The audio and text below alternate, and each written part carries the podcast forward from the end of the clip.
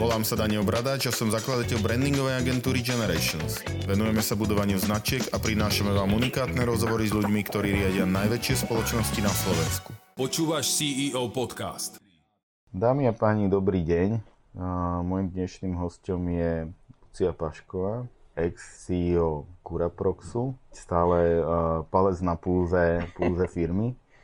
Čo je ale zaujímavé, že ty si people's choice pre mňa, že ja som sa pýtal aj vlastne na základe tých predchádzajúcich podcastov, že koho by ľudia chceli počuť. A boli tam také dve premenné, že uh, chceme počuť nejakú ženu. A k tomu sa ja dostanem, aj keď uh, vo, vo predpripravených otázkach to nemám. Že chceme počuť nejakú ženu a keď som sa pýtal, že akú, tak povedali, že Luciu Paškovú. A potom som sa stretol s nejakými klientami, no, s Petrom Čupom z Petramedu a hovorí, že no, Lucia Paško je výborná voľba, že nie len kvôli Curaproxu, ktorého je love brand, ale aj kvôli firmnej kultúre. Moja žena o tebe veľmi pekne rozprávala tiež a ľudia v agentúre tiež hovorili, že to je vlastne super brand. Takže ja ťa vítam, Lucia. Teším sa, že to tak, tak že, že, že si aj tak rýchlo zareagovala, že sa môžeme o tomto rozprávať. Prečo si myslíš, že ľudia o tebe tak pekne rozprávajú a veľmi pekne rozprávajú o tom Kuraproxe? Že čím to je? Tak v prvom rade ahoj. ahoj. a, a ďakujem veľmi pekne za pozvanie. A, priznám sa, že neviem, že prečo je to tak, ale, ale tak asi máme taký dobrý produkt, ľudia si ho obľúbia. Ja hovorím, že jedna vec je dobre si vybrať produkt, lebo je to vec, ktorú používaš denne ako keby, a keď ju vieš ešte používať s tou láskou a vlastne cez to trošku ako budovať tú seba lásku, tak je to vlastne strašne pekný príbeh, ktorý si môžeš okolo toho vytvoriť. My sme mali vlastne taký ten koncept, to už teraz takže starý branding, že love yourself, ale mm. že to je presne to, že, že my sme trošku taký národ, ktorý tej seba lásky si veľa nedáva. Sme to vlastne budovali presne na tom, že mať z toho radosť to používať že má s tým spojené príjemné pocity, že niečo, čo vlastne je také obyčajné, môže byť také príjemné. A, ale nebolo to nejako na prvú, lebo nikdy sme nemali nejaké masívne marketingové budžety. No a vlastne tú istú lásku alebo seba lásku sa snažíme púšťať aj v rámci tej firmy, že viac menej. Ty si to od začiatku takto videl, lebo keď sa povie, že sú takí vždy skeptici, ktorí povie, Ježiš Maria, to je komodita, s týmto, čo sa dá robiť, zubná kevka, však to je tak načistenie zubov, že všetci to používame, je to obyčajné, nemá to nejakú extrémne veľkú hodnotu nákupnú pre tých ľudí. Že verila si od začiatku, že aj zo zubnej kevky sa dá urobiť nejaký výnimočný príbeh a nejaký výnimočný brand?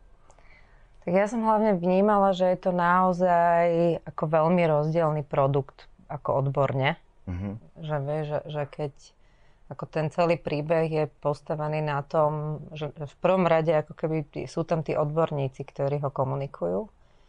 A ako to sú také, ako ja hovorím, že to je taký sedliacký rozum, že keď má niečo 10 krát viac vlákien ako niečo iné a mm-hmm. vlastne cítiš tú mekkosť a tú jemnosť vlastne pri každom tom dotyku, tak to je niečo, čo vlastne ty nemusíš ani veľmi predávať, lebo ten zážitok robí ten rozdiel. Čiže vlastne ľahko sa to robí, keď máš taký dobrý produkt. Musím povedať, že to je podľa mňa výber toho produktu ti trošku aj určuje toto. A áno, ako ja som verila tomu, že sa to dá postaviť na tom príbehu.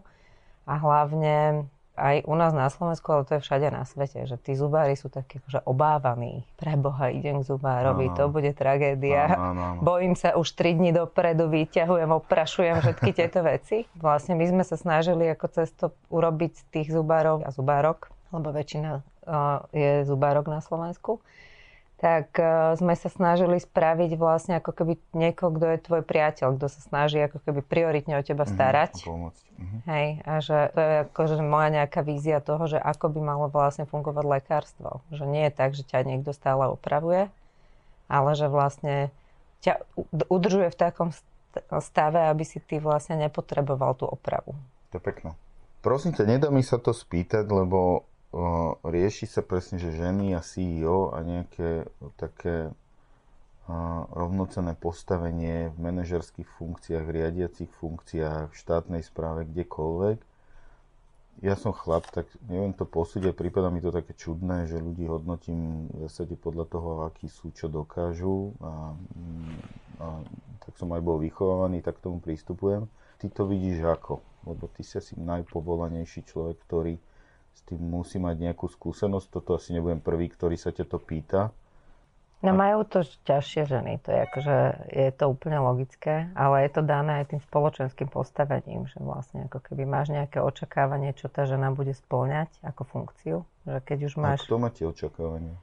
Spoločnosť. Poviem to na príklade, že ja som teda začínala firmu, keď som mala 27, 28 ale nemala som ešte deti. Respektíve mala som dieťa, ktoré boli deti môjho muža pred mm-hmm. tých vzťahov, ale teda nemala som akože full-time ma- materstvo. A že vlastne vo chvíli, kedy som sa stala matkou, akože fyzickou, tak uh, rovno začali nabiehať také tie rozhovory, že ale mala by si toto a mala by si toto. Že tá spoločnosť vlastne, že to, to sú na ani nejaké ako keby signály že, to, to, sú, to je veľa takých drobných vecí, s ktorými sa proste stretávaš, kde vlastne je a mala by si doma variť a mala by si toto, že vo výsledku ako keby ten tlak, ktorý je na tú ženu vytvorený, je obrovský. No a plus je, ja hovorím, že ako najlepší a najjednoduchší check si vieš spraviť ty ako CEO firmy, keď si pozrieš, keď si zavoláš niekoho z HR oddelenia, alebo keď nemá firma HR oddelenia, tak keď si vyťahneš mzdy ľudí a porovnáš si, aké majú platy. Ja mám veľa priateľov medzi CEOs a veľa z nich ako keby aj hovorí, že oni to majú tak, že nepozerajú sa na rozdiely, ale potom, keď sa niekedy rozprávam s ľuďmi z ich HR oddelení, tak ako keby hovoria, že oni to ani nevidia. Vieš? Mm-hmm. Čiže to je také, že jedna vec je... No že... ale prečo je to tak, že keď sa o tom aj veľa rozpráva, tak čo, čo sa má stať, aby od rozprávania sa urobila aj nejaká taká zmena?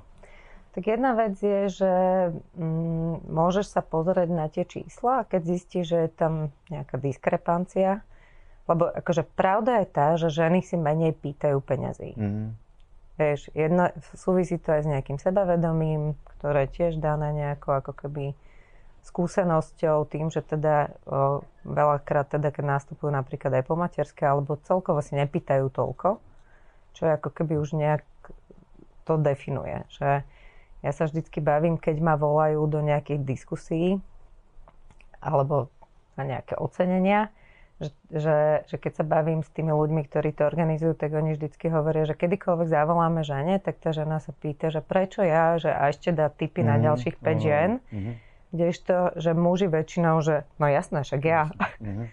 Čiže to je také ako keby, že prirodzené sebavedomie, ktorý, ktoré tí muži majú väčšie a toto to tiež definuje, že keď máš väčšie sebavedomie, tak si aj viacej dokážeš vypýtať, aj sa za to ako keby postaviť a celá táto dynamika to podporuje. No a keď potom ako keby do toho príde, dajme tomu ešte to materstvo, kedy ty zase ako keby s ohľadom na to, čo sa deje vonku, veľmi často tie ženy zostávajú teda na tej materskej 3 roky a, a po, a to je reálne čas, ktorý ty profesne ako keby trošku stratíš. Že ale... Ja mám pocit, že moja žena je brutálne efektívna. Pri troch deťoch a to, že skôr, že ženy na materskej sú ďaleko efektívnejšie a menej prokrastinujú, aby uh-huh. zvládli logistiku, firmu, hej, rodinu, hej. že v tomto sú ako keby že neskutočné. To úplne súhlasím, len to je tak, že ty máš ženu, ktorá ako keby má umožnené to aj robiť. Mm. Ale je pomerne veľa žien, ktoré to nemajú. Ja hovorím, že ja keď aj hovorím ako na tú tému žien, že ja mám obrovské šťastie, že som mala otca, ktorý bol veľmi ako keby sa so mnou veľa rozprával, venoval mi veľa, veľa pozorností, že mala som doma perfektné prostredie, podporné. Môj muž je taký, že kladie moju kariéru na úplne rovnakú úroveň ako svoju, čiže a nebola o tom nikdy u nás ani potrebná debata, ale toto je veľmi zriedkavé. To, aké je to štandardne, čiže ja nehovorím ani za seba, ja hovorím skôr za to, čo vidím aj okolo seba a že nemali by sme byť voči tomu ako slepí. A pomôže, že sa to nejako akože inštitucionalizuje, alebo že povie, že a teraz toľko to žien toľko to, asi sa netýka len žien, ale akýkoľvek všelijakých minorít, však tie debaty sú teraz o všetkom možnom. To, to, to tomu pomôže? Akože pýtaš sa ma na názor na kvóty? No. Tak uh, Ja si myslím, že tie kvóty sú nejakým prostriedkom, ktorý môže pomôcť dočasne vyvážiť tú nerovnováhu, ale uh, a to je skôr o tom, že naozaj ako keby, že ale to úplne podstatné, najpodstatnejšie v rámci toho je vôbec si to zvedomiť. Lebo aj my, ktorí s tým pracujeme, že to neznamená, že ja ten bias takisto nemám. Vieš, že keď, ty keď vlastne vidíš všade databázu mužov na výber, ktorých, o ktorých sa hovorí, mm-hmm. toto, tak mhm. si automaticky siahaš po tom, čo je ako keby najviac mm. popularizované. Mm-hmm. To je rovnaký princíp ako v reklame, keď vidíš, mm. neviem, nejakú značku a prídeš do obchodu, tak si potom siahneš po, ne, po nej. A, tak, tak to je ten istý princíp. A možno, že aj preto ako keby bola tá výzva na to, že aby si nejakú ženu do, te, do tej debaty zavolal, lebo viac sa začínajú dneska už ženy ozývať, že vlastne ukazujte nám aj nejaké príklady, komu sa to podarilo. Myslím si, že, že toto je skôr ako, že prichádza taký ten calling potom.